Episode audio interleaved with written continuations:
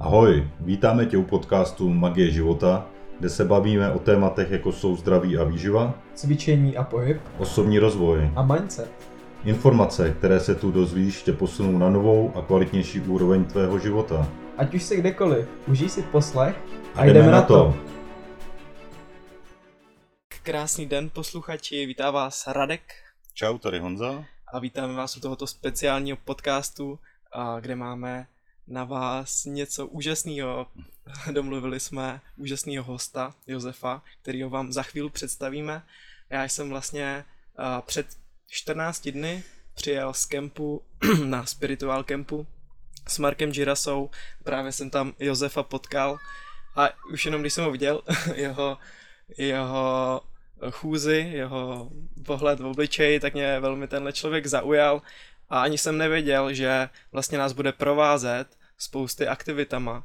Byly to různé uh, meditace, pranajámu jsme dělali a konstelace. A právě mě napadlo na tomto kempu, že Josefovi řeknu, aby jsme, uh, aby jsme se domluvili a dali bychom spolu jeden takový, takový rozhovor, kde by uh, jsme se zeptali Josefa na nějaké otázky a já jsem moc rád, že Josef tuhle nabídku přijal a že je teďka tady s námi a že můžeme, můžeme se o tom krásně pobavit. Takže já tě tady vítám, Josefe, děkuji, že, ses, že jsi na nás udělal svůj čas a že jsi přijal tuhle pozvánku. Ahoj všichni. Tak Josefe, první otázku, a, kterou bychom ti vlastně chtěli dát, tak jsme si všimli, že ty máš za jménem Ananda, Mm. je to tak? A chtěli bychom se zeptat, co to vlastně znamená, jestli to je pro tebe v pohodě, že to řekneš takhle na veřejnost. Jasně, Ananda znamená blaženost. Eh, Je to taky jméno indický a eh, je to jeden ze tří aspektů božství. Mhm. Je božství, tak jak ho popisují Védy, je Sat, Chit, Ananda. Jsou to tři božské vlastnosti. Sat znamená bytí, jako čisté bytí, Chit je vědomí a Ananda je blaženost. Mhm. Kdybychom to řekli úplně uh, takovým jako českým jazykem, snažili se vyhnout těm sanskritským termínům, tak by to znělo v podstatě já jsem láska. Kde já je vědomí, jsem je bytí a láska nebo blaženost je ta ananda. A tohle jméno jsi přivlastnil, je tvoje? Uh, tohle přivlastnil. Nebo přivlastnil? To, to se spojuje s jedním, proč se, ptáš se asi, proč jsem si ho dal eh, za jméno. Ano. Uh, Měl jsem jedno takový hodně intenzivní období, kdy jsem prožíval hodně intenzivně právě tuhle tu kvalitu toho božství v sobě, eh, tu anandu. Mhm. Jsem vlastně zhruba to trvalo několik měsíců, vlastně tak intenzivně v sobě cítil i všude kolem sebe tohleto blaženost eh, z toho bytí a vědomí, že jsem poznal, že vlastně to jsem já eh, a tím, eh, tím jsem přijal to jméno jako Ananda, Mhm. jako svoje. Že jsem vlastně si uvědomil, že ta blaženost, kterou všude cítím, že to, je, že to není odděleno od mýho vlastního já, od mýho vědomí, od mýho bytí, že jsem s tím jedno a že to je vlastně to, jak bych sám sebe mohl charakterizovat a tím, tím poznáním jsem vlastně rozpoznal to svoje, svoje jméno. Mhm. Když se to, jestli to můžu říct takhle. Určitě. A mě hnedka napadla otázka, kdy, nebo co jsi dělal, aby ses do tohohle stavu dostal? Nebo... Co jsem dělal? To nebylo, to asi nebylo záměrně dostat se do tohohle toho stavu. Eh, Když to řeknu úplně jednoduše, co jsem dělal, miloval jsem. Hodně jsem miloval. Mhm. A to nějak jako se rozrostlo, takže ta láska byla potom všude. Uvnitř i venku všechno bylo jenom láska, blaženost, ananda. A tam to- musel vzniknout jako nějaký proces, že jo, než se dostal vlastně tady do toho. Byl tam nějaký jako, když to řeknu, zlomový okamžik třeba, jako, kde najednou s, jakoby ucítil tu lásku jakoby ve všem, nebo jak ses k tomu jakoby dostal tady, tady do, k tomu jakoby stavu, protože ono to, to je dlouhá cesta podle mě, jakoby než člověk jako, když to vezmu třeba za mě, jakoby člověk přišel na to, že je vůbec nějaký třeba osobní rozvoj, tam se jakoby postupně dostal přes nějaký kroky, zjišťuju, že jsou nějaký vzorce, nějaký podvědomí a tady ty věci, co nás, když to řeknu, jakoby ovládá. A pak jako, až když už se člověk dostane podle mě jakoby tady do toho, jakoby, jak to nazvat, jakoby stavu, tak to už je jakoby dlouhá cesta za mě, že to není jen takový, jako že člověk luskne prstama a teď budu jakoby všechno milovat. Eh, no, eh, máš pravdu, nej, tam ta cesta tam je docela dlouhá, ale asi nejsem schopný teďka popsat, to bych Hmm. musel popsat celý svůj životní Jasně. příběh, jako všechno, co jsem zažil, všechno, co mě nějak Hmm. otevřelo. Eh, Určitě to souvisí s nějakou dlouhodobou intenzivní meditační jogovou praxí, kterou jsem zažil, že jsem vlastně to, ty aspekty toho eh, božství zažil určitě v tom aspektu čistého vědomí, čistého bytí a pak i ty čisté blaženosti.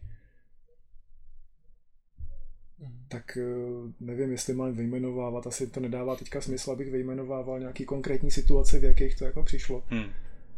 Mhm. Myslím si, že to souvisí tak jako všechno, že, že zároveň, když člověk v sobě rozvíjí tu schopnost být, schopnost eh, uvědomovat si, nebo řídit svoji pozornost, a zároveň rozvíjí tu bezpodmínečnou lásku ke všemu, tak eh, se průběžně všechny ty tři kvality v něm eh, vlastně pročišťují, znásobují, otvírají se, některá vlastně více samovolně se dá si říct, potom je víc aktivní, víc, eh, víc intenzivní, víc zřejmá potom do toho okolí.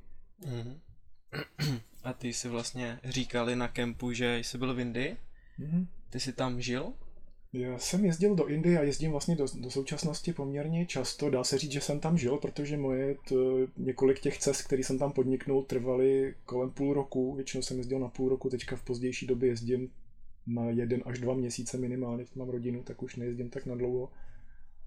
Ale dá se říct tím, že jsem tam žil, protože ten půlroční pobyt už je vlastně jakože eh, tak dlouhý, že tam člověk fakt zakoření. Mhm. Ta úplně první cesta moje do Indie byla taková hodně poznávací, hodně jsem cestoval a zažil to eh, tak jako cestovatelsky tu Indii, ale už od té druhé cesty do Indie už jsem tam jel s jasným záměrem nějakého duchovního prohloubení na konkrétní místo za konkrétním učitelem, kde jsem fakt jel studovat eh, jogu nebo meditaci nebo nějaké učení na místa, o kterých Mhm. vím, že je to tam hodně eh, inspirativní. Já jsem vlastně o, o Indii slyšel vždycky od lidí, kteří nějakým způsobem takhle tu moudrost taky předávají a proč zrovna Indie teda? Proč jakoby nejvíc? Mně přijde tak jako ke mně to tak chodí, Mhm. že hodně lidí kolem mě řeší, nebo řeší, hodně jsou s tou Indii spjatí, byli Mhm. tam, jezdí tam, učí se tam, jestli tam ty lidi jsou, uh, jak to říct, Indie je eh, obrovská inspirace, teda musím říct, že eh, když tam přijedeš odsud, tak zjistíš, že jsi úplně v jiném vesmíru, že je, tam, žije, tam žijou lidi úplně jiný život než tady. Hodně se tam teda v poslední země, no teďka v té moderní době, tak se tam hodně přibližují tomu americkému způsobu života, který už je u nás tak rozjetý. Ten eh, boj, eh, ten hon za těma penězma, za tím úspěchem a za těma materiálníma věcma, tak to tam teďka hodně roste. Mhm. Nicméně pořád je tam ve velké síle ta spiritualita. Je tam obrovská škála všech možných duchovních směrů, eh, nejenom v rámci třeba hinduismu, ale i vedle sebe tam žijou různý buddhistický, eh, hinduistický, křesťanský, muslimský komunity. V podstatě na každém rohu, na každém patníku je tam nějaký posvátný symbol, nějaký posvátný chrám nebo něco. Eh, Někdo tam dělá nějaký posvátný obřad. Pořád tam všude vidíš na ulicích lidi, kteří se k něčemu modlejí. Vlastně neustále ta přítomnost jako toho, ty, ta přítomnost boží v těch jednotlivých formách je tam tak neustále vidět, že když tam člověk přijde ze západu, kde my vlastně, pokud nejdeme do kostela, tak tady žádný jako moc náboženský nebo posvátný symboly Hmm. kolem sebe nemáme, tak v té Indii je to tak intenzivně, že, že to v nás začne rezonovat s nějakou potřebou eh, vlastně hledání toho vyššího smyslu, toho vyššího propojení se s, s nějakým svým zdrojem. A vlastně, když to začneme zkoumat potom, eh, odkud vlastně jsme, kde jsme se tady vzali, jako kdo, kdo vlastně jsem, to je taková jako hodně velká otázka. Eh, Proč jsem tady na té planetě, kde jsem se tu vzal, jako kde se vzalo to moje vědomí, tak to všechno vlastně v to hledání vede k nějakému eh, buď filozofickému systému nebo náboženskému, podle toho, k čemu kdo víc inklinuje. A, a tím víc vlastně tě začne zajímat jako ta spirituální stránka té věci. A ta Indie je v tomhle tom obrovskou in, inspirací, protože lidi tam eh, fakt jako žijou hodně, hodně ve spojení s tou spiritualitou. Mhm. Je tam hodně velká inspirace v, v tom neustálém napojení se na ten proud eh, toho božství, který je v nich. Na rozdíl třeba od naší společnosti, v Indii jsou úplně všichni, tam do poslední babičky v nějaké vesnici, jsou všichni úplně smí, srozumění s tím konceptem, že všechno, co existuje, vlastně vychází z jediného zdroje, z jediného božského zdroje. Teďka v každé vesnici tomu budou říkat jinak, jako všichni budou tomu říkat nějakým jiným jménem, aspektem nějakého božství, ale všichni jsou srozumění, že všichni pocházíme z jednoho jediného zdroje a že ten zdroj není od nás oddělen. Všichni jsme součástí jediného celku. A tohle ten koncept je vlastně eh, jedním z nejvyšších konceptů vlastně těch eh, filozofií, eh, které my tady úplně postrádáme. My jsme tady tak jako zapadli do té do té individuality, do, mm-hmm. do té oddělenosti od všeho ostatního, že vlastně se naopak tady ten západní náš model se snaží o to prosazení té individuality na úkor toho, mm, toho okolí a my vlastně potom celý život jako bojujeme s tím pocitem nedostatku, s tím pocitem oddělenosti, s tím pocitem nenaplnění. A to vlastně je jenom to hledání toho, toho naplnění té jednoty. Hmm. Že my tady žijeme v, tým, v tom oddělenosti, v tom pocitu individuality, která je oddělená od toho celku. A právě ta spirituální část člověka je o tom, že cítíš tu jednotu s tím vším, čeho jsi součástí. Hmm. Já, já to vnímám, eh, když jsem byl malý, tak jsem byl tak jakoby nucený chodit eh, do kostela a že prostě každou neděli ráno o půl osmí do kostela, pokud nepůjdeš, tak všechno špatně. Mm-hmm. A, ale já to teď jako vnímám tak, že přesně jako mě tam něco nesedělo. Už jak jsem byl malý, tak mě tam něco nesedělo, že jakoby chození do kostela, prostě jako jestli tohle to stačí, jako že člověk se tam pomodlí a, a celý týden zase nemusí nic dělat, tak hmm. jako, že mu je odpuštěno, jako, že za ty jeho hříchy a tyhle ty věci, jak je tam učeno, ale jako teď už to vnímám tak, že eh, to křesťan, křesťanství jakoby v rámci jakoby mého nějakého názoru, tak to je jeden velký biznis, jak jakoby si hrát s těma lidma, a že prostě oni jsou vinní za všechno a že přesně jsou oddělený hmm. a že tady přesně není žádná jakoby jednota, je tady nějaký křesťanství, je tady nějaký buddhismus, je tady prostě všechno hmm. oddělený a je to, mají ten systém dokonale hmm. promyšlený, aby, aby ty lidi hmm. vlastně nežili v té jednotě a aby žili odděleně. No. Já si myslím, že to je jako problém nejenom křesťanství, ale i většiny ostatních jako institu, institucionálních náboženských, hmm. kde vlastně ta instituce přerostla vůbec tu původní filozofii eh, propojení člověka s božstvím. Že na této filozofii jsou postaveny všechny náboženství. Hmm. A když se podíváme do hloubky, do té mystiky, jako každého toho velkého proroka, tak vlastně všichni říkají úplně hmm. přesně tu stejnou věc. Hmm. Ale potom, že té komunity, která jde tím tím směrem, se potom chytnou lidi, kteří mají rádi moc, začnou tu komunitu vlastně manipulovat, tak aby byli závislí, aby už tam nebylo ta, ta jednoduchost toho propojení sebe s tím božstvím, ale aby spotřeboval nějakého prostředníka, mm. nějakého kněze, někoho, kdo ti udělá ten rituál, kdo ti dá tu posvátnou mm. věc, která je tím symbolem toho napojení a vlastně je tam velký znesvobodnění a pak i velký nepochopení vlastně, o čem ta cesta samotná je pro mě třeba, když studuju ty nauky jogový nebo buddhistický nebo křesťanský, pro mě třeba uh, Bible, zejména Nový zákon, mm-hmm. Evangelia, jako jsou úplně perfektní mystická cesta. Jako to je tak dokonalý, dokonalá nauka poznání, ale musí se tomu rozumět jako hmm. Eh, z, z toho duchovního pohledu. Jo. Tam jsou fakt jako perly, úplně, úplně skvělé perly, které úplně přesně sedějí na to, co třeba říká Krishna v Bhagavad Gita, nebo co říká Buddha, tak prostě úplně stejnýma slovama kolikrát Ježíš popisuje svoji jednotu se svým otcem, se svým bohem. Ale potom to náboženství vlastně z toho udělá nějaký kult osobnosti a začne uctívat tu osobu, která uskutečnila tu jednotu s božstvím a jde to potom úplně jiným směrem a potom jsou lidi schopní vést války, protože nepochopili, že vlastně ten Ježíš, když mluví o tom, že já jsem jedno eh, s, se svým otcem a otec má jediného syna, takže nemluví o tom, že on jako osoba ten je ten jediný syn, hmm. ale že to já jsem je ten jediný syn, který je ve všech bytostech pořád ten stejný. Dívá se na svět prostě očima tisíců milionů jako různých bytostí, ale to já jsem je to jediný já jsem, ten jediný syn toho velkého otce. Proto hmm. říká já jsem je cesta, pravda a láska. Já jsem je cesta, která vás osvobodí. Jako to je to poznání, který osvobozuje. A to samý říká ten Krishna prostě. Kdokoliv přijde k Bohu, přijde jedině skrze mě. Mhm. Nemluví o té osobě Krišny nebo Buddha, když to říká, nemluví o té osobě, že musíš jít za, tím, za tou konkrétní jako osobou, že jenom skrze Ježíše nebo Krista nebo Budhu přijdeš k tomu poznání, ale skrze vlastní Hmm. já jsem. V dnešní době je úplně eh, výborný učitel, eh, vlastně patří do současnosti, když už není eh, mezi živými teďka. Jmenuje se Ramana Maharishi, to je, toho považuji za jednoho ze svých velkých učitelů a ten učí vlastně pomocí otázky, kdo jsem já, aby se lidi sami ptali po té své podstatě a aby vlastním zkoumáním toho, kdo jsem já, přišli na to, že to jejich vlastní já je přímo, ze, přímo v jednotě s tím zdrojem veškerenstva. Hmm. No vlastně každý to náboženství nebo ty, ty směry uctívají, mně přijde někoho, že jo. Že tam by měl být ten směr jakoby do sebe, to je ta, ta Mhm. pointa toho. No ale, to, ale zajímavý na tom je, že všichni tyhle ti velcí mudrci, všichni ty učitelé lidstva, úplně jasně, když to čteš s tím poznáním uh, té jednoty, tak tam úplně jasně rozpoznáš, že všichni mluví o tom stejném principu, o tom, že prostě já a otec jsme jedno. Že nikdo nemluví o té osobě, prostě, o, o tom mase, uh, Hmm. ale o, o tom duch, o tom, o té duši, který, Mhm. Ze který to všechno vychází. No ale pak samozřejmě to náboženství z toho udělá ten kult osobnosti, začnou uctívat tu osobu, která předává tu nauku, místo toho, aby hledali, aby následovali tu, tu nauku. Přesně jak to říká zase Ježíš, že jo? E, ne ten, kdo mi říká pane, ale ten, který se řídí mými slovy, je můj milovaný. Mhm.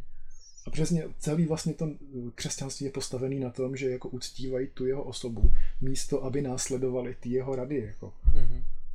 Já mám strašně rád slovo jakoby inspirace, protože mně přijde, že tyhle proroci byli lidé, co inspirovali jenom toho člověka, Přesně, aby přesně poznal tak, sám no. sebe, dá se říct. A mně přijde, že v některých případech je to až neuvěřitelně, jako pro mě až neuvěřitelně, jak to jako může být nepochopený. A když třeba zase se vrátím k té Bibli, tak když se ho tam ptají Ježíše, proč, nebo jak se jmenuje ten, eh, kdo je ten tvůj otec, jako o kterým Bohu mluvíš.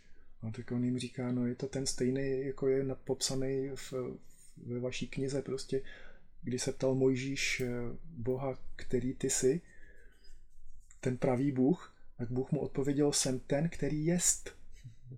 A to je úplně, úplně jasná odpověď. No a když se dneska podíváme že jo, do překladu, moderního překladu Bible, tak už ten překlad se proměnil na mé jméno je hospodin. Mhm. Mhm. To, tam už je vidět, že prostě to, buď to ty lidi úplně totálně nepochopili. Význam toho jsem ten, který jest.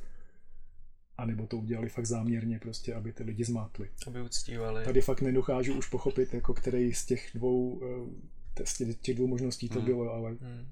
A ješ- ještě tomu přidali vlastně jakoby mužskou energii, že, jo? že to není jako obojetný, když to řeknu, ale Mhm. už je to ten hospodin Mhm. a už to není jakoby, že by to mohla být žena nebo muž, ale, nebo něco ono, Mhm. což vlastně s- to ono je něco. Jsem ten, který jest, to znamená to bytí. Hmm. Když, se, když se jenom člověk soustředí na to bytí, jenom jsem, tak dojde k tomu poznání sám. Takhle jednoduchý to je, to fakt, fakt takhle jednoduše se dá popsat ta nejvyšší nauka. Když, se, když se prostě doj, do, dostaneme k filozofii Advaita Vedanta, to se to týká teďka nějaký části jako eh, indické filozofie, to je vlastně ta nejvyšší nauka, tak tam přesně se dostaneme do toho místa, že ta nejvyšší nauka se dá popsat slovy jsem ten, který jest. Akorát, že tohle se bude špatně prodávat.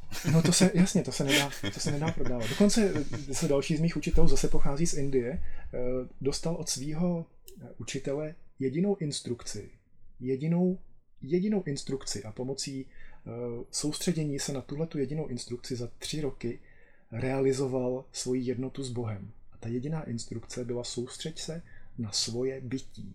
Mhm. Uvědomuj si, že jsi.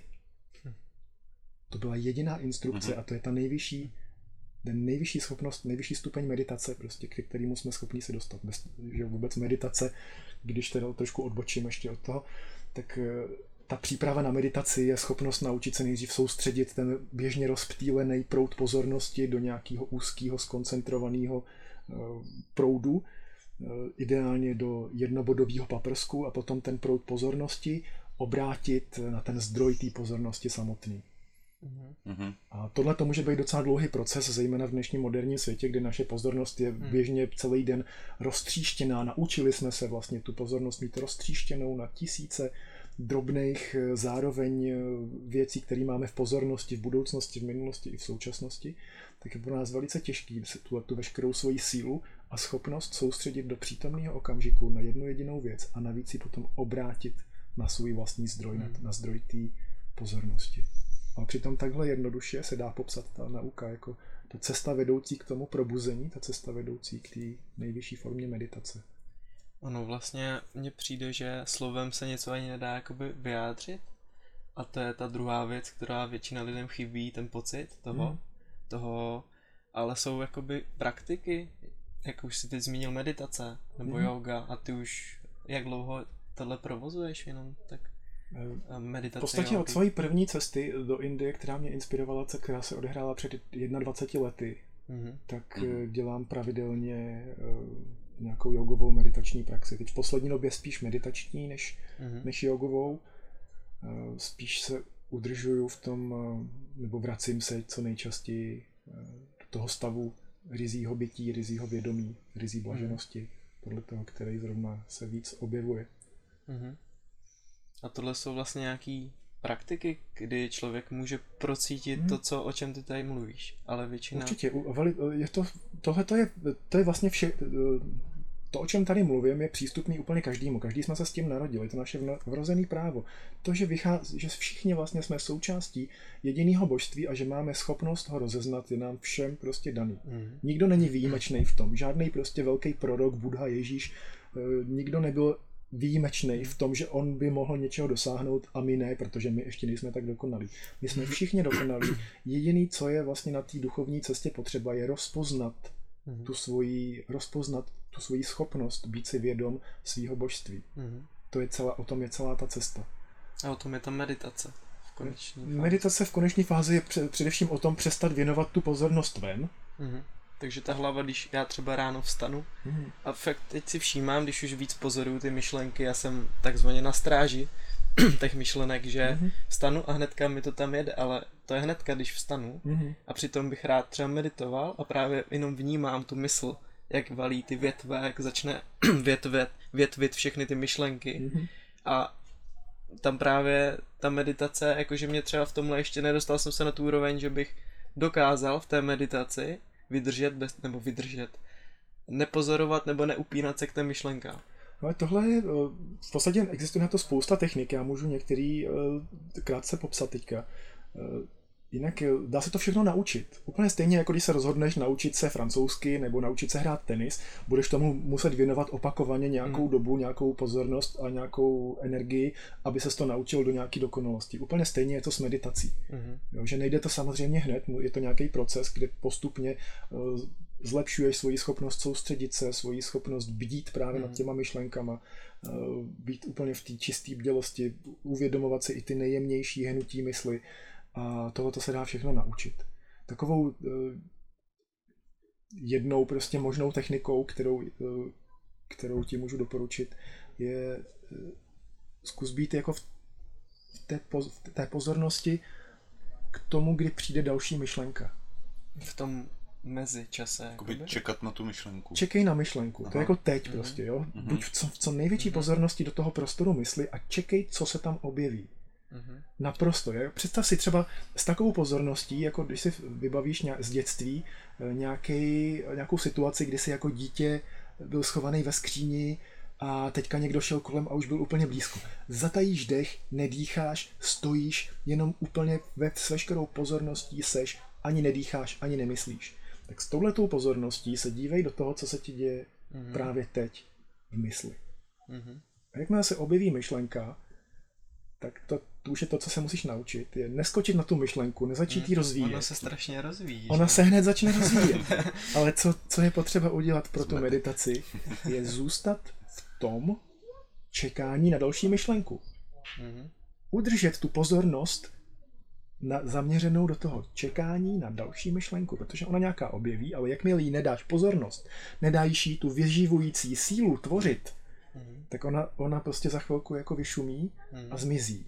A když udržíš tu pozornost v tom bodě, ze kterého vlastně se všechno vynořuje, tak a nevěnuješ tu pozornost už těm, uh, už těm formám, který tou pozorností živíš a oni se rozvíjejí, dokážeš ji udržet v tom zdroji, tak eh, vlastně zůstaneš v tom místě, který je neustále v tom, v tom klidu, v tom míru, říká se tomu v tom tichu zamyslí. Mhm. To je ten, ten zdroj prostě všeho. Ty se nám vlastně říkal při meditaci, že se máme soustředit na náš dech Mhm. a ten vlastně určuje to tempo, že když já se nadechnu a teď je tam ta pauza, Mhm. tak tam si říkal, pozorujte ten pros- prostor mezi tím dechem. Dechové cvičení jsou úplně nejlepším, eh, úplně nejlepším cvičením jako příprava pro meditaci, pro sklidnění mysli a je to úplně nejlepší způsob, jak vlastně se naučit sklidnit tu mysl do, do té úrovně, aby jsme byli schopni rozeznávat jednotlivé vůbec myšlenky. Protože třeba pro většinu lidí v tom běžném způsobu fungování ten proud myšlenek je tak velký, že vůbec není možný tam zachytit nějaký prostor mezi jednou a druhou myšlenkou. Proto je tu mysl potřeba sklidnit, stišit nějakou eh, přípravnou praxí, jako třeba pozorováním dechu, pozorování nádechu, zastavení po nádechu, výdechu, zastavení po, ná- po výdechu. Když to děláš chvilku, pár minut, tak se tvoje mysl sklidní natolik, že třeba po tom výdechu můžeš vnímat ten pos, eh, prostor zastavení mysli. To je tím, daný tím, že eh, myšlení a, dých, a dech jsou hodně propojení, jsou to jako dvě propojené nádoby, nádoby. Když sklidníš a dostaneš nějak pod kontrolu e, svůj dech, tak se tím zároveň sklidní a dostane pod kontrolu tvoje myšlení. Mhm. Což já třeba vnímám, pravděpodobně znáš asi Wim Hofa, Wim Hofová metoda dýchání možná. Eh, Je to jenom vlastně jakoby ná- nádechy, výdechy a potom zádrže dechu. Tím, že třeba člověk se 30krát, 40krát nadechne, vydechne jakoby zhluboka do břicha, do plic a potom, eh, potom 40. nádechu, dejme tomu, tak je výdrž nebo zádrž, eh, že člověk vydechne a drží. A že tam je přesně ten okamžik, jako ono potom k mýmu, dá se říct, ohromení, jakoby, že už při prvním použití, že člověk najednou vydrží třeba minutu, minutu a půl Mhm. bez toho dechu, což bylo pro mě nepředstavitelné, protože jsem předtím vydržel, jako že člověk teď si řekne, zadržím dech a 20 vteřin už je rekord, ale že tam, tam fakt člověk jako vydrží dlouho a už třeba u toho nějakého třetího, čtvrtého kola už, už třeba člověk vydrží až 3 minuty, což eh, je fakt jako pro spousta lidí nepředstavitelný, ale tam je přesně jako vnímám ten okamžik, jak člověk je soustředěný na to vlastně, že, že nedechá. A ty myšlenky se tam jako nedokážou úplně vkrást do toho a to je přesně ten okamžik a jako kde fakt cítím tu, to svoje bytí, to svoji přítomnost a, a pak teda ten stav jakoby potom, jak ještě člověk jakoby je okysličený to tělo, tak eh, potom jak krásně vibruje, člověk cítí celé to tělo potom, Jo. tak to je úplně geniální. To Jo, přesně. V tomhle stavu meditace máme najednou možnost vlastně vnímat ty, eh, ty jemnohmotné těla Mhm. a uvědomovat si vlastně tu svoji součást eh, mnohem jako v širším spektru. Vnímat svoje energetické tělo, svoje pránické tělo, svoje mentální, emoční tělo, jak já tomu říkám. Yoga třeba v, tom, v tomhle rozeznává pět obalů, tomu říká, jo, pět obalů těla, eh, které v podstatě jsou eh, zase přinesitelný, bych je popsal slovem aura. Mhm. Jsou to různé vr- určitý vrstvy energetické našeho těla, od té nejjemnější až po tu nejhrubší, kterou je fyzické tělo. Mhm. Takže naše fyzické tělo je taky aura, dá se říct.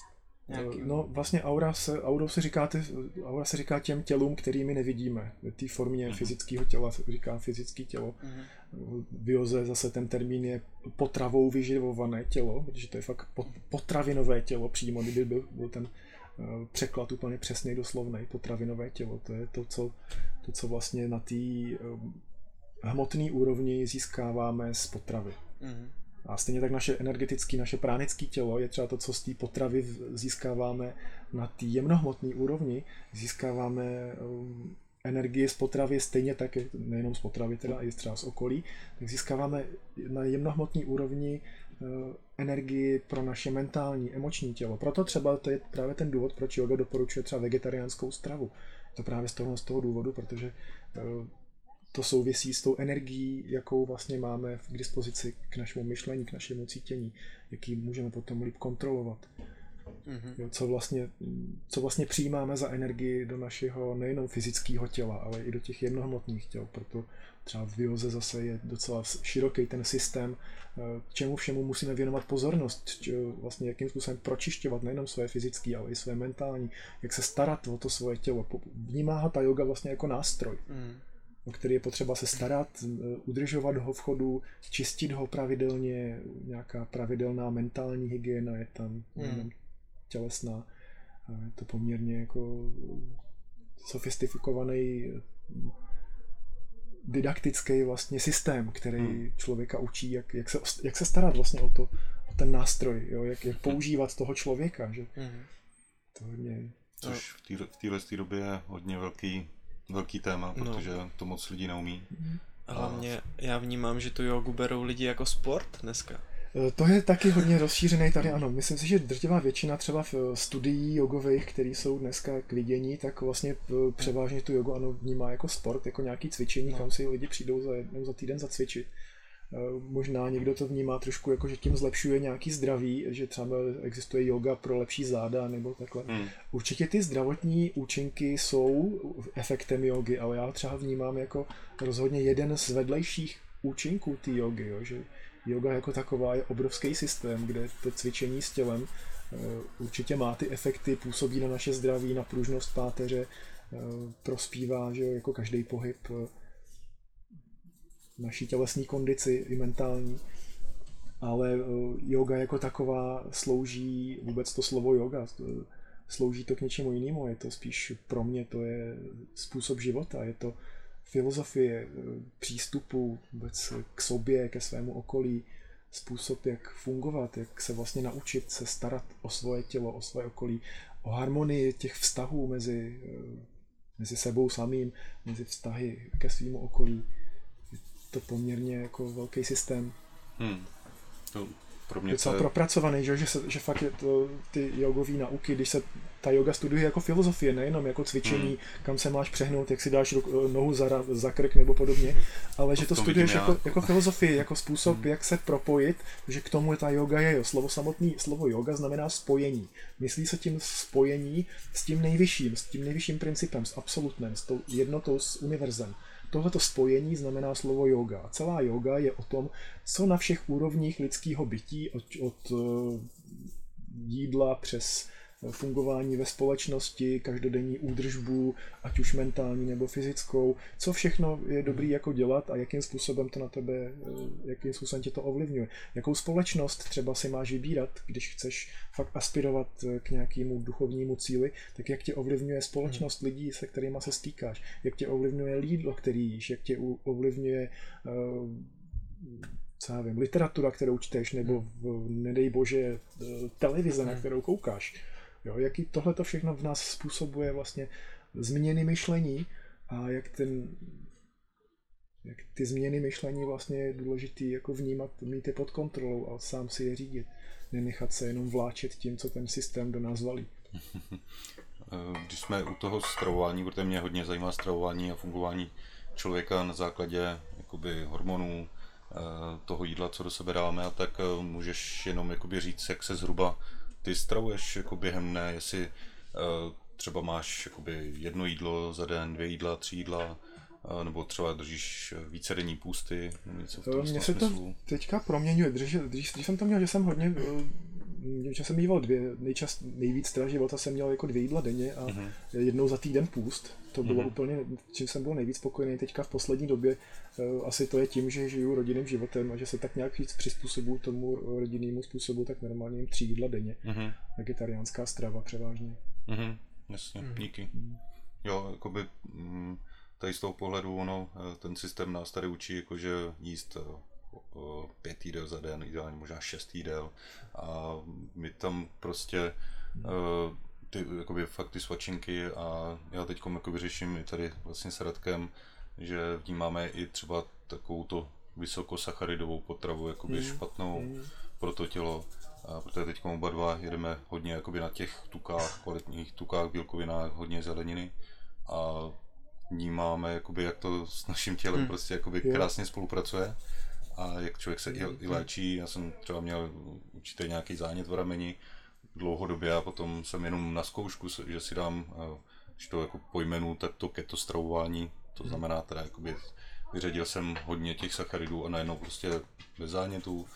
Teď mě dokonce, když to řeknu, jedna kamarádka, kosmetička na mě koukala, jakoby, co používám za krémy a tyhle ty věci, že mám hezkou pleť a tak. Říkám, no to je všechno jenom o tom, že to tělo není překyselený a ty sacharidy, že tam, nebo ty Přesně, cukry, no. že tam s tím tělem nedělají ty blbosti, když to řeknu, to, co dělají. No. Ono jako za, základem je prostě naslouchat svému tělu Hmm. a být jako trošku v pozornosti k tomu, co ti to tělo říká, že potřebuje. Myslím Hmm. si, že to jako není úplně velká jako věda naslouchat, že to člověk za chvilku pozná, který Hmm. věci mu dělá. Každý to o sobě víme přesně, co, který věci nám škodí. Jako když si dáme tu otázku sami o sobě, tak hned první věc, která přijde, víme úplně jasně, co prostě eh, nám vlastně škodí v našem Hmm. životě. A Když jsme ochotní eh, to vlastně vypustit. O tom je vlastně nejvíc ten, eh, ten pokrok, jako nejenom osobní, spirituální, ale co, co vlastně jsme ochotní jako propustit ze svého života. Jako propustit ty věci, které nás vlastně stahují, škodí. Mhm. Mm-hmm. Že to není ani tak o tom, že si musíme osvojit nějaké dovednosti, které jako neumíme, ale spíš co vlastně jsme ochotní jako z čeho se vzdát. Mhm. Jo, ono, eh, ono jako lidi podle mě jako málo přemýšlejí sami nad sebou, co jim vlastně vyhovuje, nevyhovuje a jenom poslouchají takový ty pravidla toho, tady jakoby, co jsou jakoby napsaný a eh, je pravda teda, že já jsem taky dlouho uznával nějaké věci, metody, které jsou různě napsané a tak až vlastně dá se říct s tím osobním rozvojem, kdy člověk zjistil, že tady vlastně eh, existuje i trošku něco jiného, co vyloženě nevidíme a že i to naše tělo funguje trošku jinak a tak, tak jsem se postupně vlastně dostal až k určitým informacím, kde jsou zkreslené různé informace a tak, jak vlastně to tělo funguje. A až potom, když jsem postupně, člověk se musí jako učit, číst, poslouchat Mm-hmm. a střebávat ty myšlenky a pak si vyhodnotit vlastně to, co člověku vyhovuje. A teď vlastně jakoby vnímám určitý systém, který funguje v rámci toho těla, v rámci hormonů, jak funguje to tělo. A to to právě jako bych chci hodně předávat dál. No. A, a ty lidi jako učit tomu, aby vnímali svoje tělo, aby vnímali to, co jim vyhovuje a aby neposlouchali jenom nějaký, nějaký informace, které se zdá, jako, že jsou pravdivý, ale přitom je to úplně jináč, ale to je, to je téma na, Jo, to je na, na další podcast. Výživa to je velký téma. No. Tak, Mhm. ale jenom jakoby chci říct tady v tom, je, že opravdu jakoby přesně poslouchat to svoje tělo a pokládat si ty otázky. A ta mysl nebo to, to vědomí nám to řekne. Mhm. No, když člověk více jako začne vnímat i tu mysl a to tělo, všechno tak jako do sebe zapadá, tak hnedka ví člověk, co má dělat i v životě, že jo? Co, jak má Mhm. jíst, Mhm. jaký třeba i sport by ho bavil, všechno prostě. No to je velká, se myš- to se dá eh, rozvést, tahle ta myšlenka, jako to je vlastně způsob, jak žít eh, z pří, přítomnosti, jako z okamžiku na okamžik, když vnímáš svoje tělo a seš v tom prostoru jako bytí čistýho, do kterého se nejlíp dostaneš přes vnímání svého těla. Mhm. To tělo To je to, právě třeba výhoda jako systému, jako je yoga nebo tai chi nebo Hmm. ostatní, který využívají právě to tělo, protože to tělo je neustále v přítomnosti a když mu věnuješ pozornost, tak tvoje mysl je v přítomnosti, nemůže nikde utíkat do, do minulosti ani do budoucnosti. A když seš úplně v přítomnosti, tak neustále víš, co jako máš dělat teď a tady. Není tady žádný problém, žádný nenaplnění, žádný nic prostě v tom přítomném okamžiku. Je, na, to je jediný a naprosto bezpečný a dokonalý způsob, jak jako to tady zvládnout. Jako nepotřebuješ se nějak zásobovat a dělat, eh, jako mít strach z toho, co přijde a, a připravovat se jiným způsobem na budoucnost, než naučit se být tady a teď. Je fakt nejdokonalejší způsob, jako vnímat své tělo, co ti právě teďka říká. ale to ego, naše ego, jak se tomu říká, to nechce. Ego to nechce, no. To, Co, co je to ego podle, co, co, co to jakoby je podle tvé jakoby definice? Eh, Tohle, eh, dobře, že to říkáš takhle. Systému, který jako já eh, jsem si osvojil, asi se nejvíc blíží filozofii Advaita Vedanta, která mě ze všech jako systémů připadá taková nej, nejbližší. Tak ego je jenom chyba na úrovni myšlení. Je to chyba, k- kde nekonečný vědomí se stotožňuje s, s tou určitou formou nekonečný vědomí, který je všude a vším, se najednou stotožní s tou určitou formou, které říká já.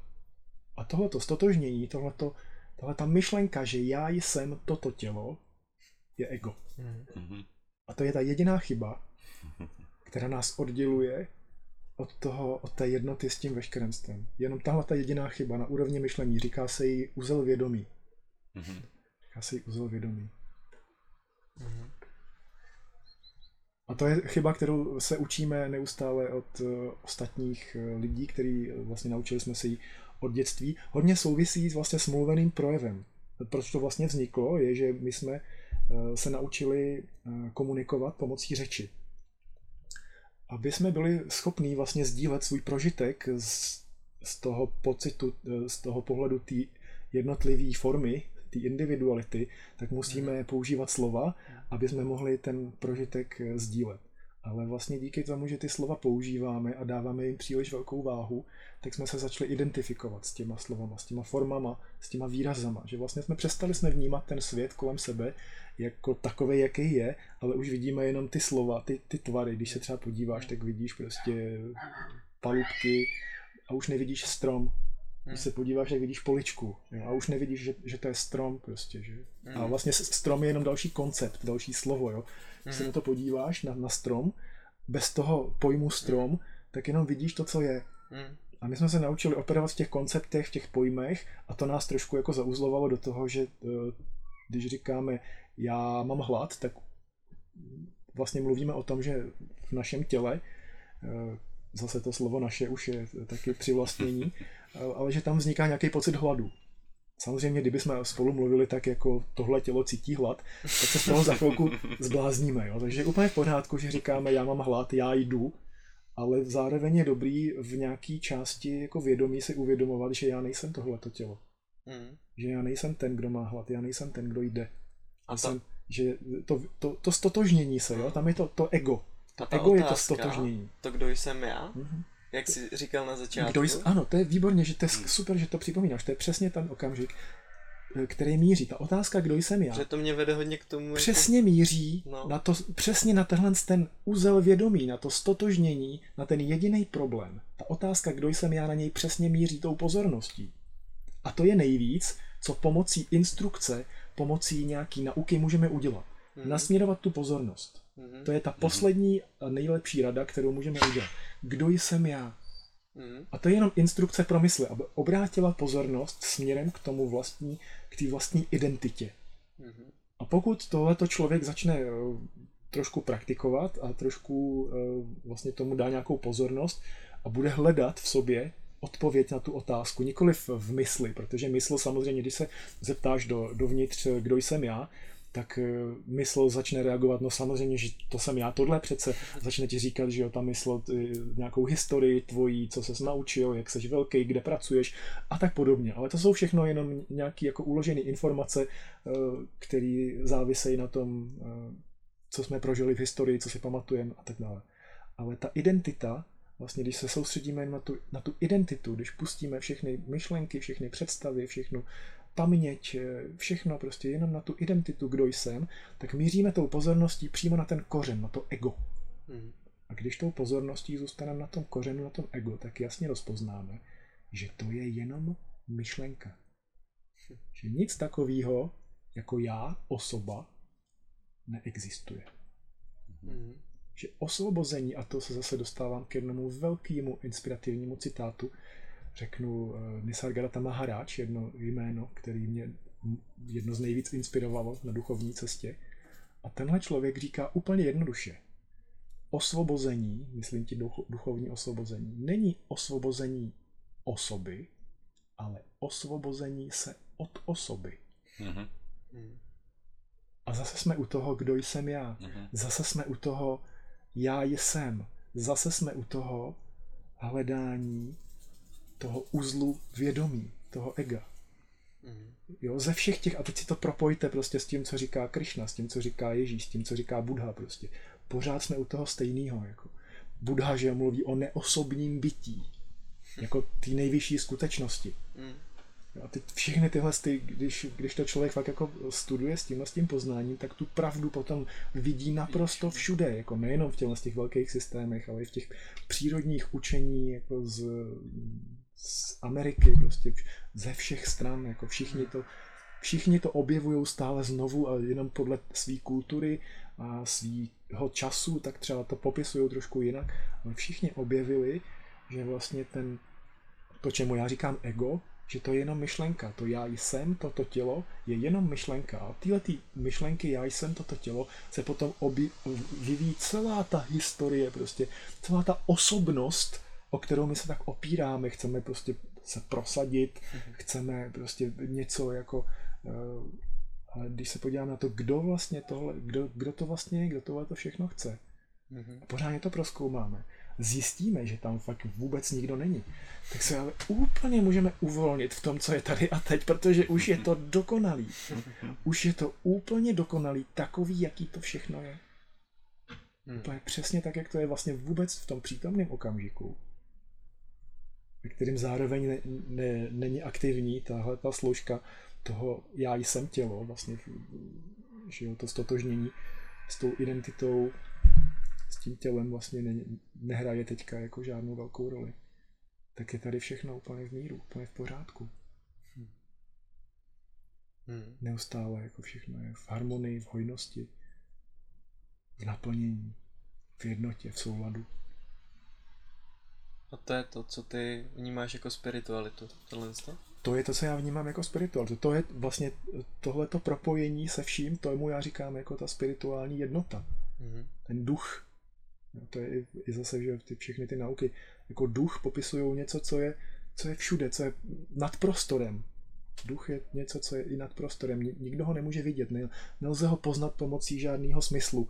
Nelze ho pojmenovat, chytit, vidět, slyšet, nelze ho změřit, ale přesto je, je to základ veškerého bytí, veškeré existence. Nelze na ně ani ukázat, ani, aniž vlastně žádnou, uh, žádnou myšlenkou ho nelze popsat ta úplně nejbližší eh, možnost, jak na něj ukázat, je zeptejte se, kdo jsem já. Tohle je ta cesta, která člověka může dovést k vlastnímu rozpoznání. Proto to, to spirituální eh, probuzení nebo rozpoznání není přenositelný.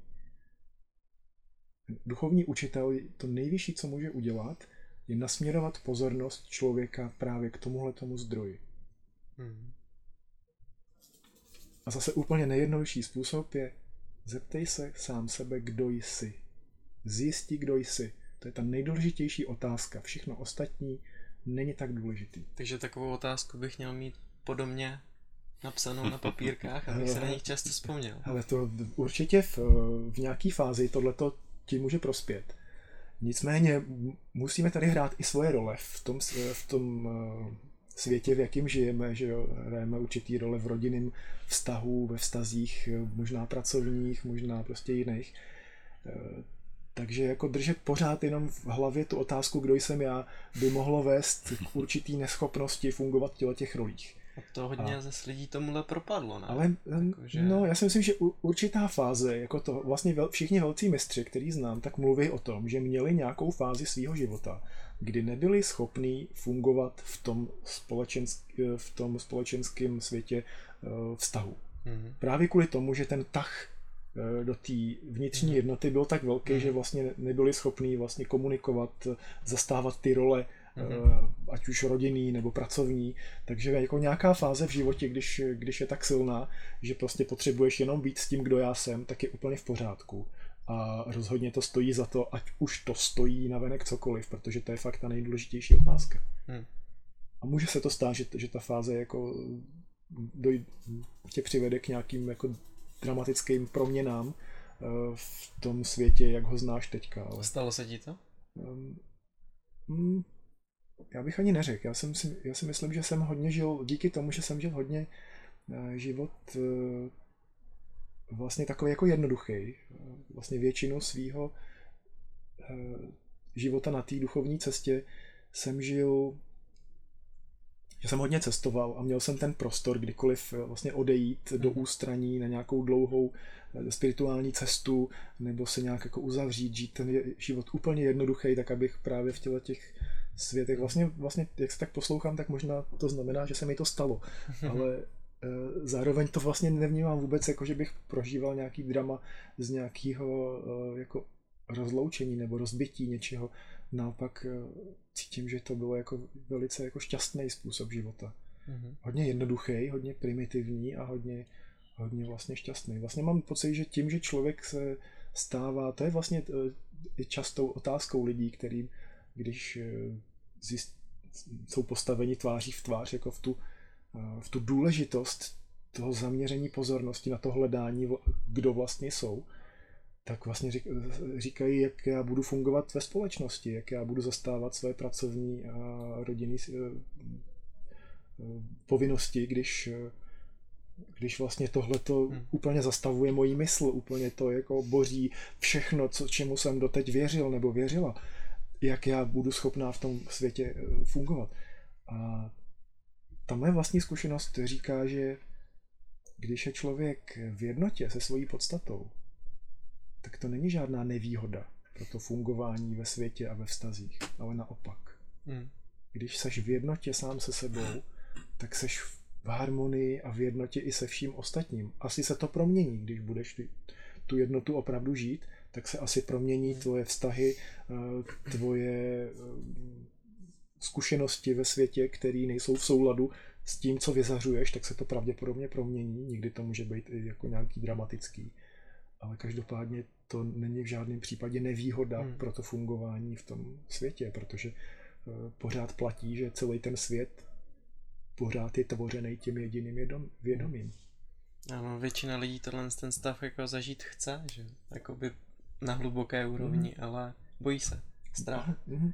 To je zase to to je, toho ega. Ano, to je to ego. A tam je ten strach je veliký, protože to ego, ta, ta umělá identita, když to pojmenuju takhle, ta umělá identita uh, má svoje principy, jak bojuje o svoji existenci a nechce, nechce hmm. opravdu v, tu, v hmm. tuhle tu fázi, v tuhle fázi ta mysl, mysl není naším přítelem, není naše vlastní mysl na naší straně. Proto je ta důležitá kontrola. Hmm. Proto je ta důležitá kontrola, co se nám děje v mysli, jakým způsobem, jaký vzorce chování a myšlení jsme si osvojili a jakým způsobem s nimi je potřeba pracovat, který je potřeba eh, zrušit a nějak přeprogramovat. Hmm. Tomu je potřeba dát velikou pozornost, protože ta mysl, eh, když eh, vlastně dojde k k tomu ohrožení, třeba ta otázka, jako kdo jsem já, vede najednou do toho, že, že to ego vlastně neexistuje. To je pro něj smrt. To je opravdu, tomu se říká duchovní smrt tohleto. Že zjistíš, že to já, který mu z celou dobu věřil od malička a všichni tě utvrzují v tom, že ty seš tohle tělo, takže to najednou neexistuje, to se opravdu rovná jako pocitu smrti. Najednou, najednou to všechno úplně zmizí a jenom, jenom to jako spochybnit, tu svoji identitu, jenom to je tak velký, jako že s tím člověk prostě má co dělat. A to ego samozřejmě se brání tomu, eh, tomu rozpuštění tomu odevzdání se. Ale myslím, že se nemůžeme bojovat, jakoby, protože to jsem chtěl ještě zmínit, ty slova mm. jsou tak, takové jako mocný, že my mm. řekneme, že ego má sílu, mm. že ta mysl je tak silná, ale to už my to jakoby... Jsou, to jsou, eh, já, já mluvím, když říkám, že ego má sílu, tak eh, mluvím o těch vzorcích myšlení. Jo? To jsou v podstatě principy fungování mysli. Myšlenka, eh, když to ještě se vrátím o kousek zpátky, myšlenka je energetická forma. Každá forma energie platí úplně to stejné pravidlo, jako platí ve fyzikálním světě, tak myšlenkově platí úplně to stejně. Žádná forma energie se nemůže jen tak vypařit. Musí se jedně proměnit na nějakou jinou energii. A všechny myšlenkové formy, které jsme vytvořili a opakováním je posilovali, vys, myšlenka já jsem toto tělo, ta má hodně velkou sílu, protože jí věříme, podporujeme ji svojí silou, podporujeme ji s tím opakováním, hmm. vlastně, že e, i když není jakoby vyslovená v nás, tak žijeme s pocitem, že já jsem toto tělo a tím potvrzujeme, utvrzujeme se v této představě a dáváme jí tím sílu. A stejně tak další různý jiný uh, myšlenkové formy a vzorce chování, který podporují vlastně tu naši identitu, tu třeba ať už nějaký egoistický e, způsoby chování nebo myšlení, sebeprosazování a tak podobně, tak jsou to všechno nějaké vzorce myšlení a chování, které mají sílu zase s tím svým, e, tím svým opakováním. A to, že to má nad náma sílu, znamená, že ta síla, kterou jsme do toho vložili, je pořád součástí naší mysli. A ty programy se spouštějí ať už vědomě nebo nevědomě a ovládají nás v situacích, kdy mají možnost, tak vlastně ta, ten způsob myšlení který jsme si osvojili, ať už vědomně nebo drtivá většina věcí, to je ještě zajímavý, drtivá většina věcí, které jsme si osvojili, osvojili jako svůj názor, tak jsme si osvojili naprosto nevědomě. Tak víc než 90% jsme někde chytli a přijali jsme to za svý a teď to v nás funguje jako program, který se spouští a ovládá nás. Proto o tom mluvím v této souvislosti, že to ego má pořád velkou moc a že je potřeba všechny tyhle ty jednotlivé programy, ty vzorce chování a myšlení, které ho udržují v životě a kterým eh, vlastně sami od sebe fungují a posilují tu identitu, takže je potřeba jeden po druhém všechny ty vzorce myšlení rozeznat a eh, eh, vzít si zpátky tu sílu, kterou jsme do nich investovali. Hmm. A na to už jsou speciální meditační techniky, kdy vyloženě pozoruješ, jenom v principu řeknu, že pozoruješ tu, eh, tu emoci nebo tu myšlenkovou formu, ten vzorec chování, který se zrovna spouští, pozoruješ ho z toho místa nezajatého pozorovatele a nedáváš mu tu pozornost a tím ho postupně zbavuješ eh, té síly, nedá, nedáš mu vlastně tu moc teďka jako změnit ten tvůj eh, čin, který má následovat, do toho proudu, kterým to má tendenci jít, ale je tam nějaký to ten hmm. vyšší intelekt, který rozhodne, že ne touhle cestou já už nechci jít. Hm. To, už je, to už je poměrně jako uh, práce s, s vlastní myslí v meditaci hmm. většinou. Většina těchto těch věcí se děje právě v nějakých očistných technikách, jako je pranayama a meditace, kde se ti objevují, právě se pročišťují ty mentální vzorce, objevují se ti ve vědomí. Teďka máš tendenci na jednou jako velký hněv k někomu, kdo minulý týden se s ním měl něco a ty to musíš rozpoznat, prostě, že tady, aha, Eh, místo toho, aby si prostě rozvíjel pět minut, eh, jak s tím člověkem se hádáš v, v, v nějaké části své mysli, tak si musíš rozpo- uvědomit, aha, tady je hněv vůči tomu tomu člověku, eh, tahle ta negativní emoce mě neprospívá, je potřeba ji nějak vyřešit a zase nějakou známou technikou se k tomu postavit, tak aby se tohle to nespouštilo a už vůbec ne, aby to ne, nevědomně a nekontrolovatelně se neodehrávalo v nějakém pozadí tvojí mysli, že ani o tom nevíš hmm. a funguješ na nějakých takových principech. A stačí u toho jenom jakoby vlastně takový jako zvědomění té emoce jakoby v té situaci, že jakmile si to zvědomíme, tak že to je jakoby ten ten úkol, nebo jak to nazvat, jakoby to, co tam máme v tom najít, že to je to zvědomění. Dalo by se to říct takhle, zvědomění, ale odstup. Zvědomění uh-huh. a následování té emoce uh-huh. je pořád špatně. Je, už, je to, už je to lepší. Uh-huh. Už je to lepší, uh-huh. protože už jsi si vědom, už se to neděje nevědomně. Uh-huh. Někdy to má tak velkou sílu, že stejně nás to strhne do nějakého najetého jako proudu, eh, který se nám opakuje v životě, ale postupně je potřeba se naučit eh, si to uvědomit a nedat tomu ten prostor, aby se to zase zmanifestovalo mm. zase tou stejnou cestou a potom si vybudujeme tu sílu vlastně to už vůbec nepustit tím směrem a nakonec, aby se to ani neprojevovalo. Vlastně mm-hmm. Vypěstujeme si nový způsob reagování na situaci. Jasně. A to určitě má nějakýma těma technikama, anebo tím zvědomováním a reagováním je to je to ten, no, To už zařídí ten vyšší intelekt, no, ta budhy. Vlastně jediné, co je potřeba, to je to, co říkáš ty, mít tam tu pozornost. Hmm. Jenom tou pozorností nad tím, eh, tím získáváme kontrolu. Hmm. Vůbec, po, vůbec pozornost eh, je eh, vůbec největší, nejvyšší forma jako toho, co můžeme vlastně dělat směrem ke své mysli. Mm-hmm. Jenom pozornost. Držet pozornost tam, kde ji chceme. Ne, nevěnovat pozornost, to není tak úplně jednoduchý, nevěnovat pozornost něčemu. To je hodně těžký, jo? ale vlastně se to dělá tak, že věnuješ pozornost něčemu, čemu chceš. Takže ten za, nevěnovat pozornost něčemu se dělá tak, že věnuješ pozornost něčemu jinému. Jo, což tady vlastně sociální sítě a všechno, nějaký podcasty a mm. tak. třeba, třeba to, to, to se dá třeba eh, zrovna uh, pěstovat tak, že jdeš, jedeš metrem nebo někde prostě, mm-hmm. kde jsou uh, reklamní panely jo, jo. podél zdi a vědomně si je nečteš. Mm-hmm. No, že třeba se rozhodneš, teďka si budu, co já vím, abych řekl příklad, opakovat mantru, nebo uh, vizualizovat, podcast. nebo poslouchat podcast. jo, to je přesně ono, no. A no, těch Eh, věcí, jakoby, co nám se snaží rozbít tu pozornost, je prostě tolik, mm. protože uh, ono se ví, jak to funguje. Jak, jakmile bychom se uh, pozorovali sami sebe a tu pozornost dávali do svého těla, do svých myšlenek a zjišťovali vlastně, jak funguje ta naše mysl, tak uh, ono by se mohly stát jakoby, zajímavé věci v našem mm. životě, ale tohle to ten, tady ten systém, co tady funguje, tak to nechce. No. To je, oni vědí moc dobře, jak to funguje a bylo by tady hodně to nazvat jako probuzených lidí, což eh, je špatně, že jo, samozřejmě. Ono se to stejně stane. hmm, Nemůže to dopadnout jinak. jasně. Nemůže.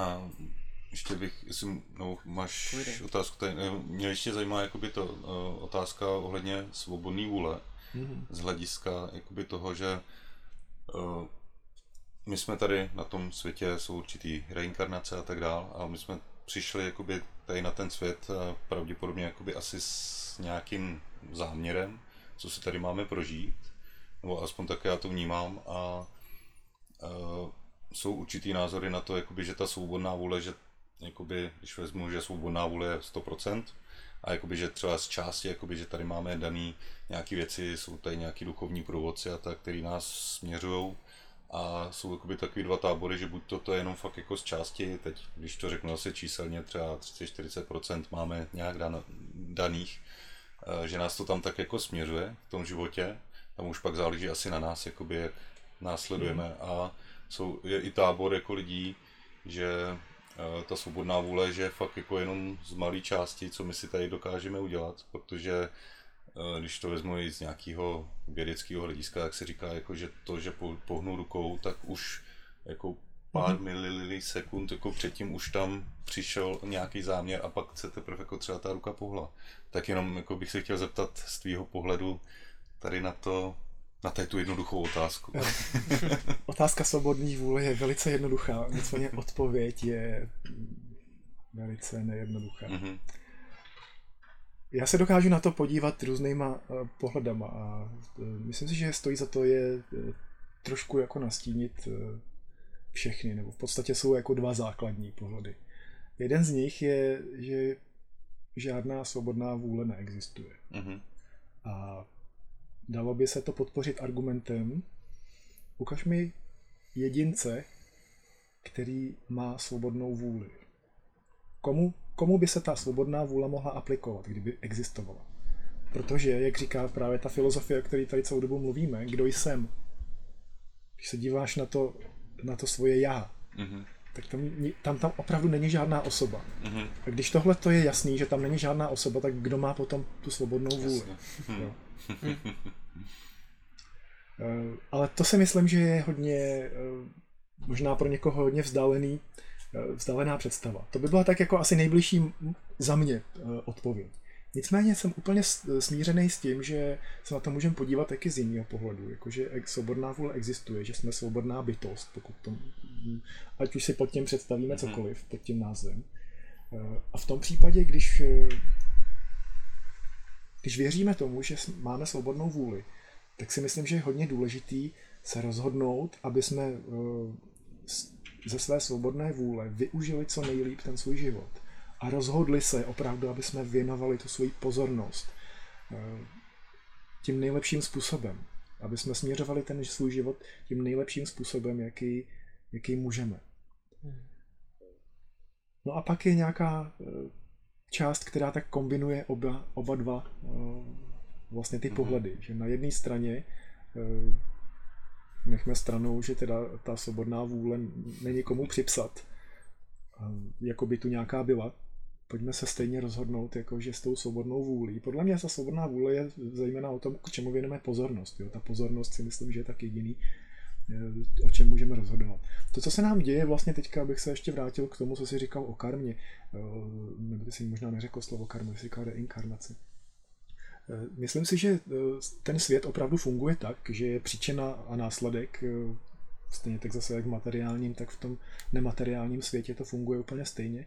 A stejně tak, jak jsem mluvil předtím o těch myšlenkových formách, který si vypěstujeme, eh, určitý struktury eh, myšlení, chování, určitý touhy eh, k tomu, co vlastně chceme v životě realizovat, tak jsou nějakou součástí tomu, čemu říkáme osobnost, ale je to jen nějaký zhluk myšlenek, myšlenkových vzorců, tužeb a podobně.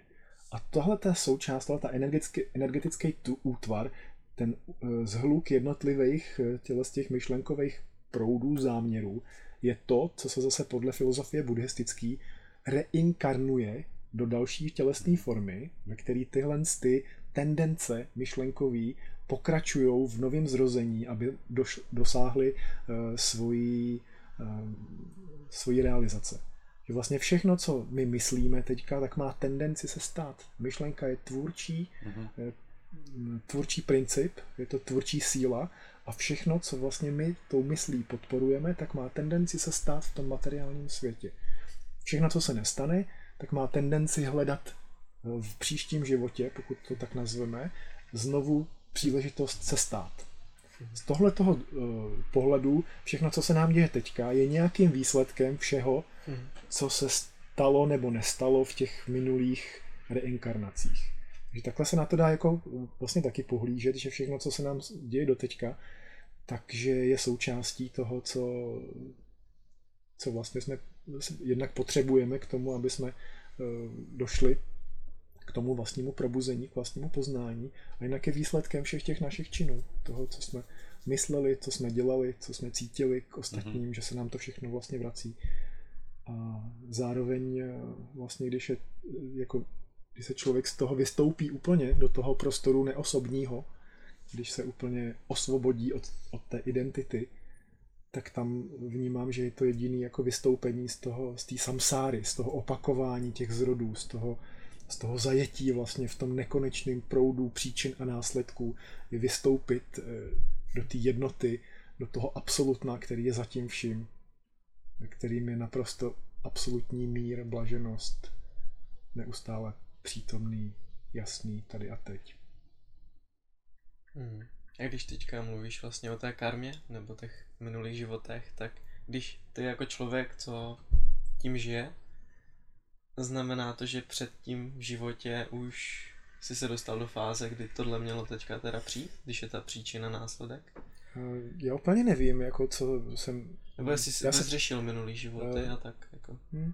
Já jsem je řešil tak, jako, že jsem se nad tím krátce zamyslel, jako co jsem asi v minulém životě dělal. O tom, co jsem slyšel, tak eh, si myslím, že pravděpodobně už jsem nějakou, eh, nějak jsem inklinoval jednak k indické filozofii, protože v současném životě jsem s tím hodně spojený, hodně mě to oslovuje, hodně tak buddhismus. Pravděpodobně jsem žil nějaký, nějakou část v minulých životech, eh, pokud tomu chceme věřit, asi v klášterech nějakých buddhistických nebo hinduistických nebo jogových, nebo, protože se mi to teďka děje v tomhle životě a cítím k tomu jako velkou rezonanci, tak si myslím, že asi něco takového, ale zároveň není to pro mě úplně tak důležitý. Mm-hmm. Jako zkoumat, eh, zkoumat nějak, jako co jsem byl v minulých životech, není to pro mě důležitý. Mám nějaký jako názor, že asi to tak nějak bylo, ale vlastně vůbec nemám tendenci eh, to nějak jako víc zjišťovat, nebo přijde mi, že to fakt není důležitý. Že není, eh, že není důležitý jako věnovat pozornost nějakému jako řešení záhad z minulých životů, protože to je jenom odvádění pozornosti od přítomného okamžiku. To je zase jeden, eh, já tomu říkám, na té duchovní cestě je to prostě nějaký jako mm, další trik té mysli, jak udržet, eh, udržet tu mysl v nějakých otázkách, eh, který odvádějí od přítomného okamžiku. Je to jedna z možností, o těch otázek, že proč vesmír, o tom se dá filozofovat nekonečně dlouho, jako je svobodná vůle nebo není, to je jedna, jedna z nich, jo. O tom se fakt dá filozofovat, no to jsou školy celý, prostě filozofický, kde se tím dá zabývat a strávit tím celý život takovýhlema otázkama. Ale pro mě ta nejdůležitější odpověď je právě v pozornosti k přítomnému okamžiku a všechno, co nějak příliš jako hluboce a dalece odbočuje od té přítomnosti, tak eh, nějak jako nechci moc proskoumávat. Mm-hmm. Jak mi to nepřijde tak důležitý, jako když, když se objeví, a jakože se mi objevují v životě nějaký, občas nějaký vhledy, nebo občas přijde nějaká informace, že se s někým setkám a aniž bych to hledal, tak dostanu jako nějakou informaci o tom, co třeba minulý životy, nebo co, jak a kde, proč, kudy, kam. Eh, ale nějak to moc neskoumám. Fakt mám pocit, že to, co je, na co je dobrý udržet tu pozornost zaměřenou, je ten přítomný okamžik, to vlastní bytí, vědomí tady a teď. Ty vlastně se vždycky vracíš k tomuhle, takže tam už je teďka jasně i pro posluchače asi vidět, že hmm. to je pro tebe to gro toho života. Jo, naprosto jasně, naprosto jasně. Jako samozřejmě mysl má spoustu otázek a zejména když eh, se začneme jako probouzet do té hmm. duchovní cesty, do té své spirituality, tak těch otázek najednou jako hmm, vyvstane mm. fakt jako velká spousta. A je potřeba, aby se nějaká ta část mysli jako uklidnila a nasytila, tak jako dostat nějaký odpovědi. Nicméně je tam určitá hranice, eh, kde je potřeba říct jako dost těm otázkám a začít eh, žít v tom prostoru bez otázek. V tom prostoru v nekonečného míru radosti z přítomnosti, jako kde, že ty otázky jsou vlastně nějakou nespokojeností mysli, eh, která potřebuje pořád něco řešit, něco, ehm, něco procesovat, hmm. něco hledat. Ale ten přítomný okamžik je o tom nalezení, spočinutí, bytí, plynutí, radosti. Hmm. To je ten rozdíl, jo. Samozřejmě, že znovu říkám, že můžu, je důležitá část, jako, jak se k tomu dostat, eh, tak je potřeba něco studovat, něco se dozvědět, něco si vyřešit. Ale velká chyba je zůstat v tom celý život, nebo se nějak jako nořit do nějakých eh, hledání v minulých životech. Myslím si, že to není úplně mm. cesta jako ven. Mm-hmm. Já teďka bych se tě zeptal, my jsme se dívali, jestli to je tvoje stránka Cesta Yogi, mm-hmm. CZ. Jo. A ty tam teda, to bychom se asi na konci ještě pobavili o tom, co ty třeba děláš, kde tě lidi můžou najít, ale ty tam mm-hmm. máš i část tantra, mm-hmm. sexualita. Mm-hmm. Tak jestli bys nám třeba mohl říct zase, že bychom pře- přemostili do tohohle témátku, uh, co ty vlastně teda tou tantrou ty to pro tebe je to něco jak třeba yoga, tak tantra je jakoby zase něco úplně, nebo je to spojeno všechno, mm. jo, že tam ani nevím, jak se tě mám na to zeptat, je, víš? Je, je, z toho zkusím nějak eh, vykličkovat, eh, ne, vykličkovat, ne, odpovědět na to. Um, vůbec ten, eh, ta yoga, kterou vlastně předávám, tak z větší části vychází, tak jako plně vychází z mojí vlastní zkušenosti a je výsledkem jako mých všech praxí, které jsem kdy dělal. Ale eh, jako původně ta yoga, kterou dělám, eh, je tantrická yoga, je, vychází eh, z tantrické jogy, kde to slovo tantra vlastně zase, abych ho přiblížil, do, usadil ho do kam patří, tak to slovo tantra znamená nauka vedoucí k rozšířenému vědomí. A v Indii, odkud ta tantra pochází, tak je to nauka, která zahrnuje jak praxi jogy, tak praxi um, určitých rituálů, um, vizualizací. Je to zase obrovská jako škála nauk a jednou z, ze součástí té tantrické nauky je i práce se sexuální energií. Je to součástí vlastně celého toho přístupu k životu. Věč, nebo nemůžu říct, že většina, spousta jogových škol vlastně tu práci se sexualitou spíš, spíš omezuje, spíš má ten přístup vlastně toho toho vytěsňování té sexuality. Mm. Když to ta tantrická jogová cesta tu sexuální energii naopak využívá, mm. transformuje ji k nějakým vyš, do nějakých vyšších uh, vibračních mm. energetických úrovní. A uh, to je zhruba to, co myslím já tím slovem tantra. Využívat sexuální energii, mm-hmm. nebo vlastně je to pro mě že nejenom, ten, nejenom ta část sexuální energie, Eh, což tady na západě u nás, já s vámi říkám na západě, protože z pohledu eh, na východu, my jsme tady všichni na západě, já vím, že v České republice my se máme hodně eh, tendenci považovat za východní, za východní zemi, ale z pohledu té Indie, odkud tohle to pochází, tak jsme na západě. Mm-hmm. Tak u nás na západě slovo tantra znamená nějaká sexuální praktika, v mhm. podstatě jenom takhle jako úzce. Když to v Indii slovo tantra znamená yoga, meditace, rituály, černá magie taky hlavně pro Indii, když tam řeknete, tak jo, tam tantrik je někdo jako mák, prostě většinou jako černá magie. A spoustu dalších věcí to ještě znamená, nebudu je vyjmenovávat. Tak to, co já myslím tím slovem tantra na, na svých stránkách, je eh, nějaký způsob zacházení s vlastní sexualitou, eh, způsob, kdy můžeme svoji sexuální energii kultivovat, osvobodit, využívat ji k, právě k transformaci mm-hmm. té energie, protože sexuální energie je velice silná tvůrčí energie eh, a pokud nemáme tuhle tu energii pročištěnou a us, usměrněnou správně, tak přicházíme o mm. obrovský potenciál schopnosti vlastně tvořit v našem životě, pokud ji vyplýtváme mm. například jenom jako třeba jenom tím eh, sexuálním prožitkem, tak eh, se okrádáme mm. o veliké množství energie, které nám můžou, může sloužit jako pro tvorbu mm. na všech úrovních. A ta tantrická cesta je právě o tom, že tuhle tu energii kultivujeme, transformujeme. Mm.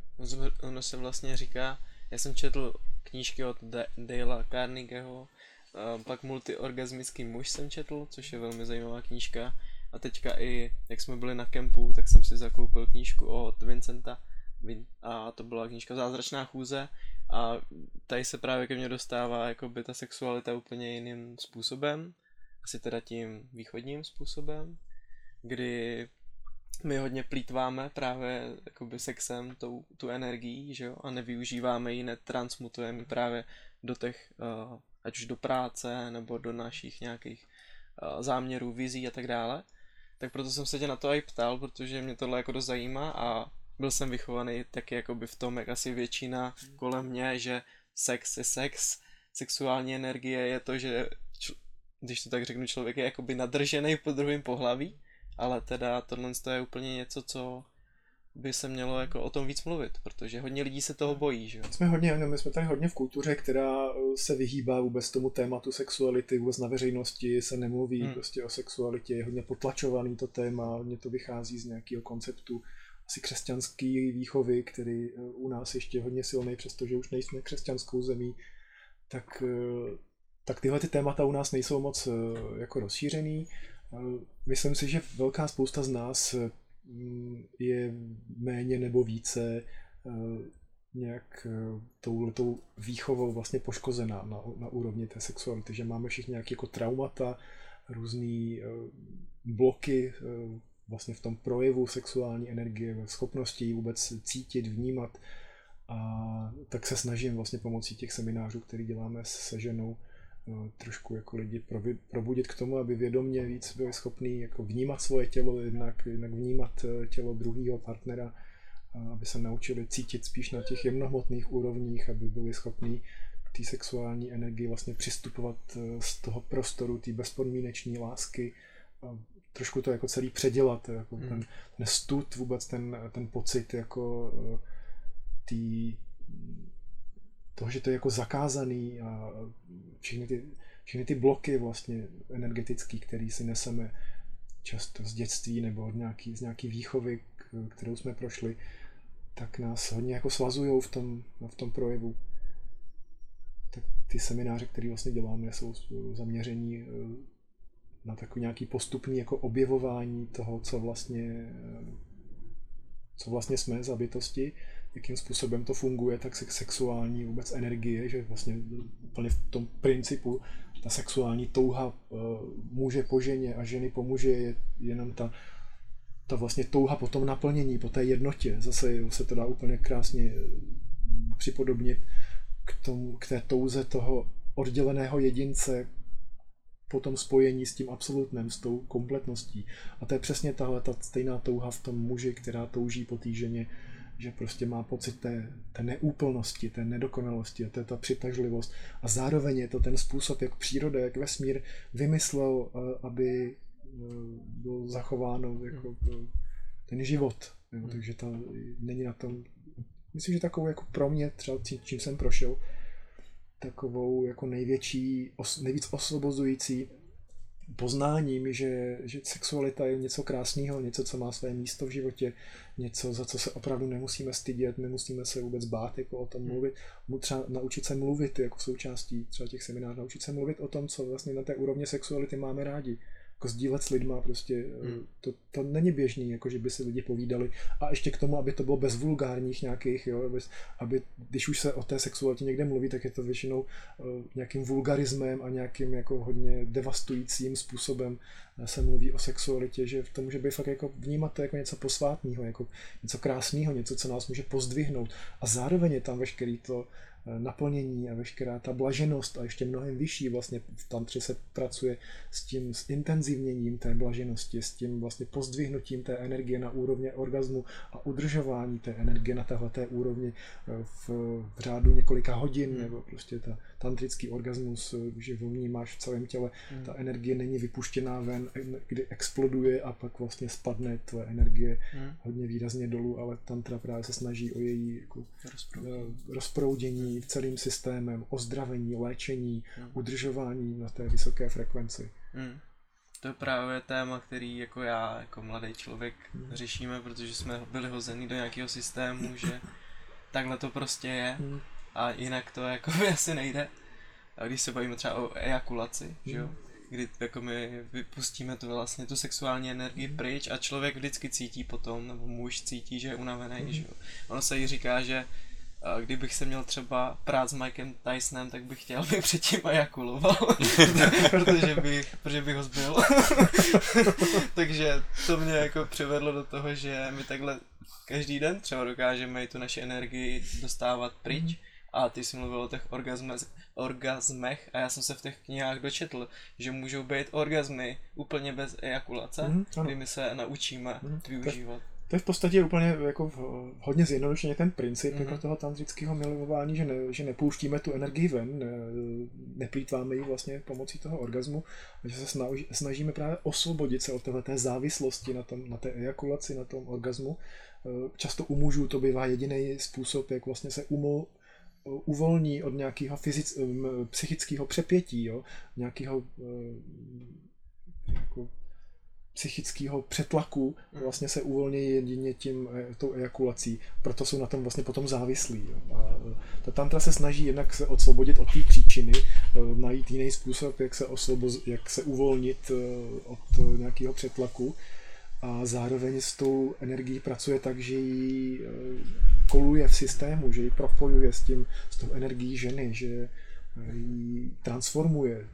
Takový hodně jako slovo, který nevím, jak ho vysvětlit. V podstatě ta energie, která je na, na té nízké úrovni, na úrovni druhé čakry, tak se transformuje do vyšších vibrací na úroveň až té nejvyšší a pak vlastně ta, ten zážitek jako milování může být hodně podobný zážitku z meditace, že to je vlastně úplný propojení, kde zároveň ty dvě těla jsou v nějakém milostném jako aktu, hýbou se a zažívají na té emoční úrovni eh, potěšení, na tělesné úrovni všechno potěšení, které k tomu patří, ale zároveň vlastně ta pozornost je úplně všude, protože eh, ta energie je v těch eh, horních energetických centrech a vlastně je tam zároveň přítomný ten, eh, ten stav meditace a eh, tomu se potom říká, že, že vlastně je to ten tantrický způsob milování. Hmm. A tohle to všechno se dá eh, poměrně eh, jednoduše, no pro muže to není tak jednoduché, pro ženu je vlastně hodně jednoduchý se naučit tantrický způsob milování, když má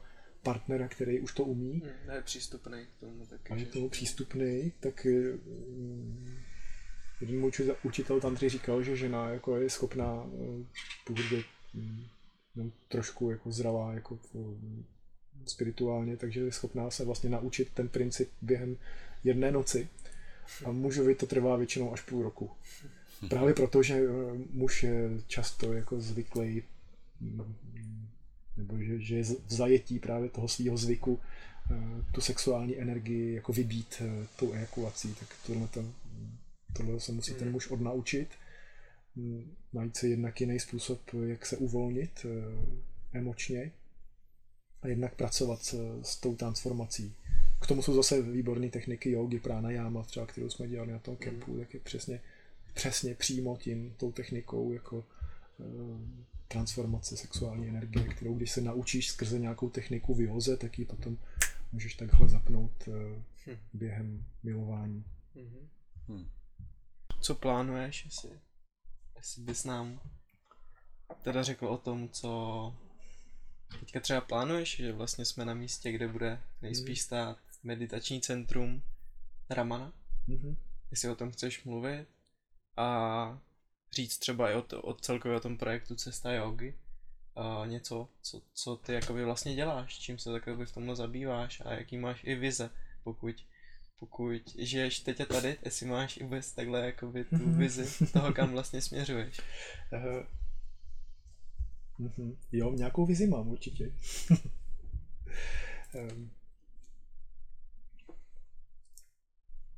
Ten život v teď a tady vlastně není v rozporu s tím, že máme nějaký vize do budoucnosti a že plánujeme a že vlastně fungujeme ve všech těch aspektech společnosti tak, jak tak, jak to ta situace v přítomném okamžiku vyžaduje. Součástí je i nějaký plánování budoucnosti a podobně, takže nějakou vizi mám.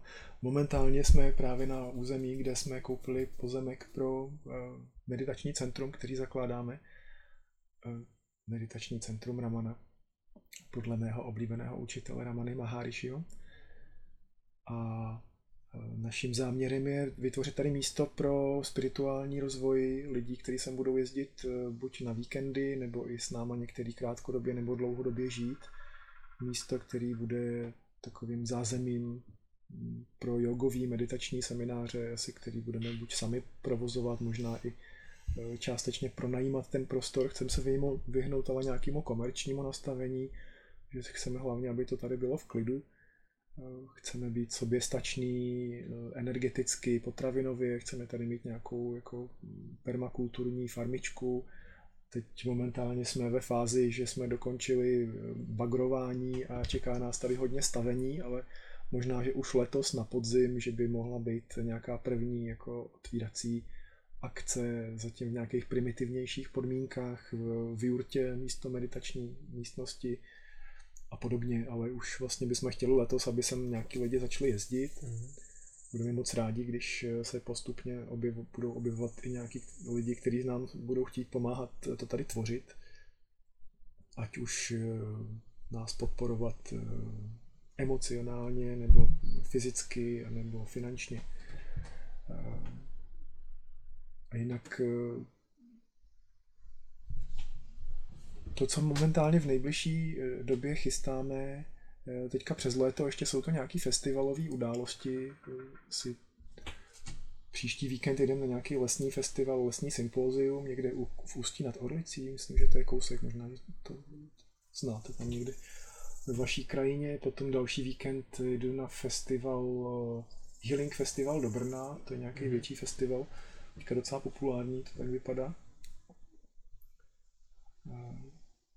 Pak od září bych chtěl otevřít zase svůj pravidelný kurz v Praze, kde eh, bych chtěl předávat eh, celou tu metodiku vlastně jogy a meditace nějakým asi 15 hodinovým nebo 15 lekcí kurzu od září do prosince v centru Lotus, ve kterým jsem vlastně už v loni měl eh, pravidelný středeční kurzy. Teďka bych to chtěl udělat jako ucelený kurz. Právě protože mě víc baví jako pracovat s lidmi, kteří eh, to chtějí studovat eh, jako životní filozofii, jako jogu, kteří chtějí obohatit svůj život o, o to poznání, co vlastně všechno jako ta yoga přináší a meditace do, do lidského života. Že mě to nebaví úplně dělat v nějakých eh, jogových centrech, kde jsou lidi zvyklí chodit jednou za týden si zacvičit a pak vlastně zbytek času doma nic nedělají tak eh, to je pro mě úplně jako jiná práce, která mě tak netěší.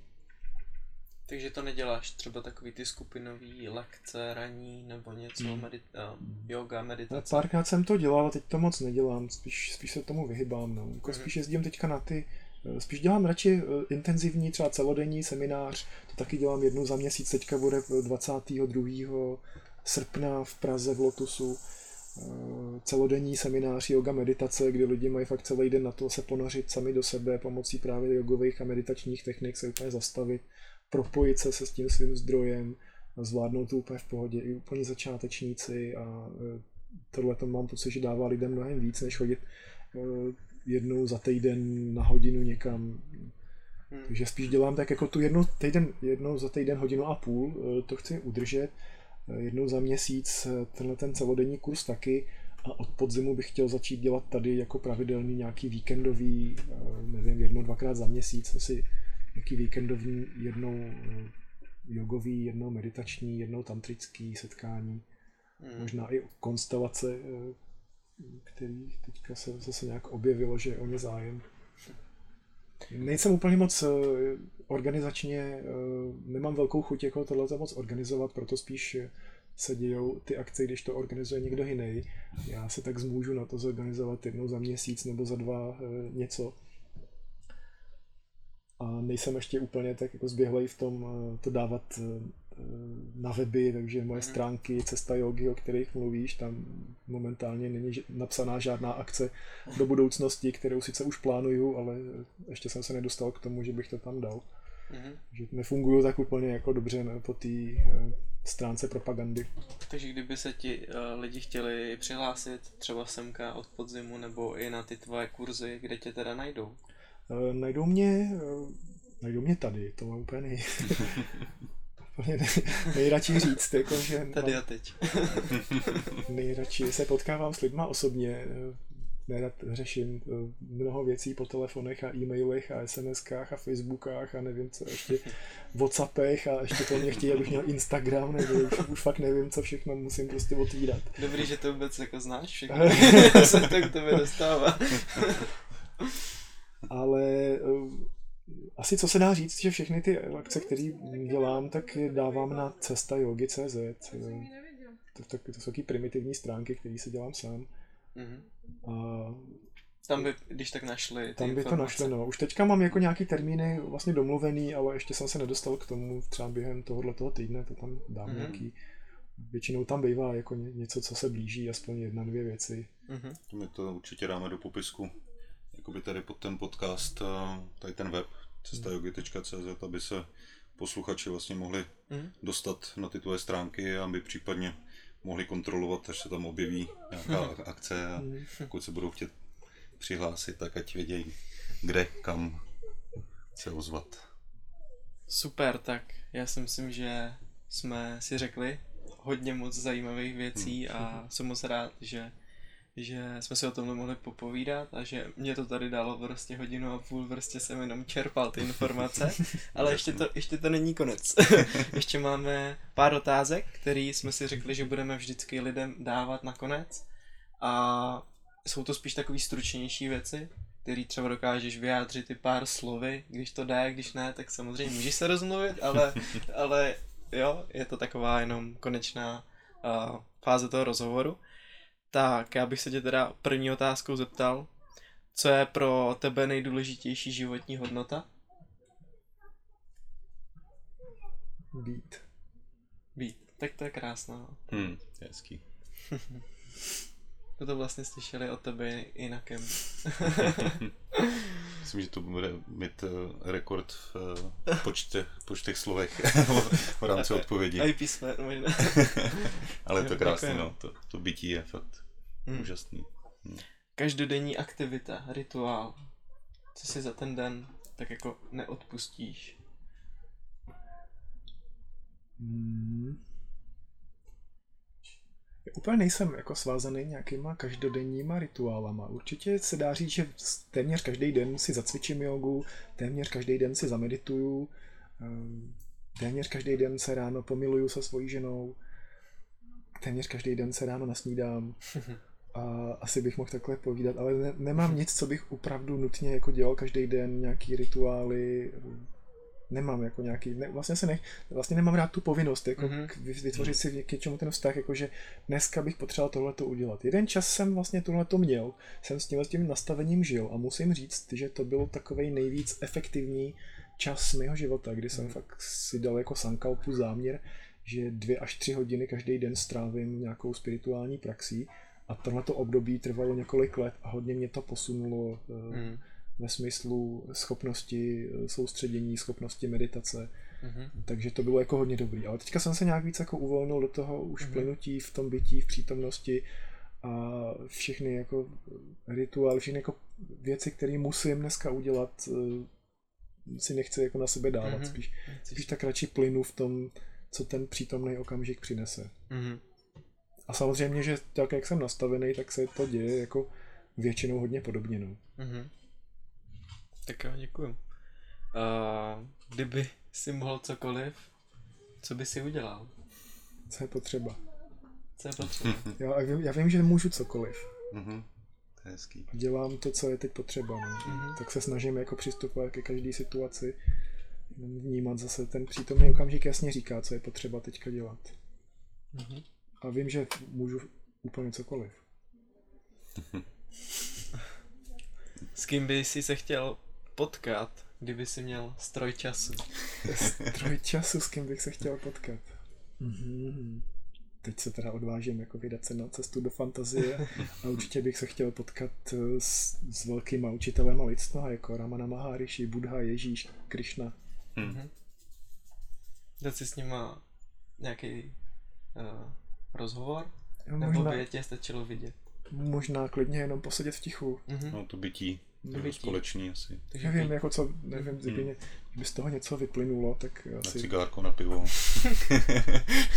úplně nevím. Třeba, tak třeba bych je zase potkal ve fázi, jako že ještě to cigárko a pivo taky možná někdy jako v životě měli. Je stejně tak jako já, že jo.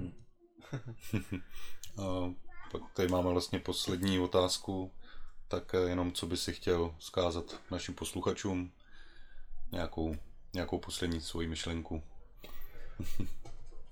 Nic.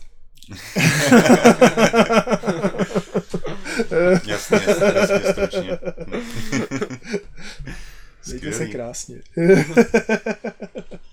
Tak jo, tak děkujeme. Tak jo,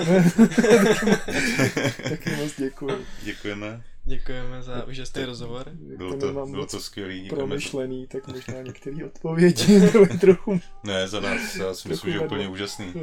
Jako tohle to prostě za mě jako by tohle to dokáže říct jako probuzený člověk. Jako spousta lidí má takový ty tendence odpovědět něco fakt jako smysluplného, ale tohle to je nádherný, no. Hmm. Bytí a nic. ale ono to tak je, no. Přítomný okamžik tady je teď. Super, super. Tak ještě jednou, já si myslím, že, že to bylo fakt jako přínosný.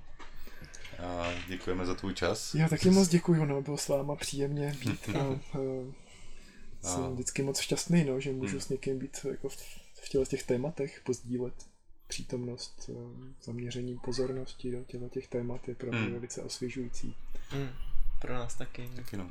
Věřím tomu, že se asi nevidíme naposledy a že určitě budeme rádi, pokud v dalších nějakých následujících, když to řeknu na, na čas, tak jako týdnech, měsících se potkáme znovu a že zase to posuneme dál, zeptáme se na další nějaký zajímavé otázky. Určitě jste vítáni, no nejspíš se dozvíte zase to samý, jako, že je potřeba být tady a teď, ale klidně přijďte Na- znova, to, se, to se neomrzí. Na to, na to, že se nám jako před tím rozhovorem řekl, že uh, moc jako nemluvíš, nepovídáš, tak si myslím, že to bylo skvělý. ono, ono ty my, myšlenky oni přijdou a, a To ono, je pravda, že já vím, že když, když jako mě někdo strhne do toho, do toho tématu, hmm. Který mě zajímá, tak najednou jako ožiju Hmm. a, mám to a, stejně. a mám velkou radost jako z toho sdílení, Hmm. ale kdybyste si chtěli povídat jako o, co já vím, o nějakých jako sportovních událostech, tak už asi za pět minut začnu zívat a hledat cestu ven. To je úplně to samé. No. Hmm. tak jo, Tak jo, moc krát děkujeme a děkujeme a loučíme se s váma i posluchači, kdo to budete poslouchat. Budeme rádi, když nám i dáte jakoukoliv zpětnou vazbu. zpětnou odběr, A- nějaký komentář případný. Můžete, můžete určitě navštívit stránky Josefa. Možná už ten podcast vyjde v době, kdy už bude aktualizován, aktualizovaný stránky, takže tam budete vědět o každé akci. A mějte se úžasně. Tak jo, mějte se, ahoj. Ahoj.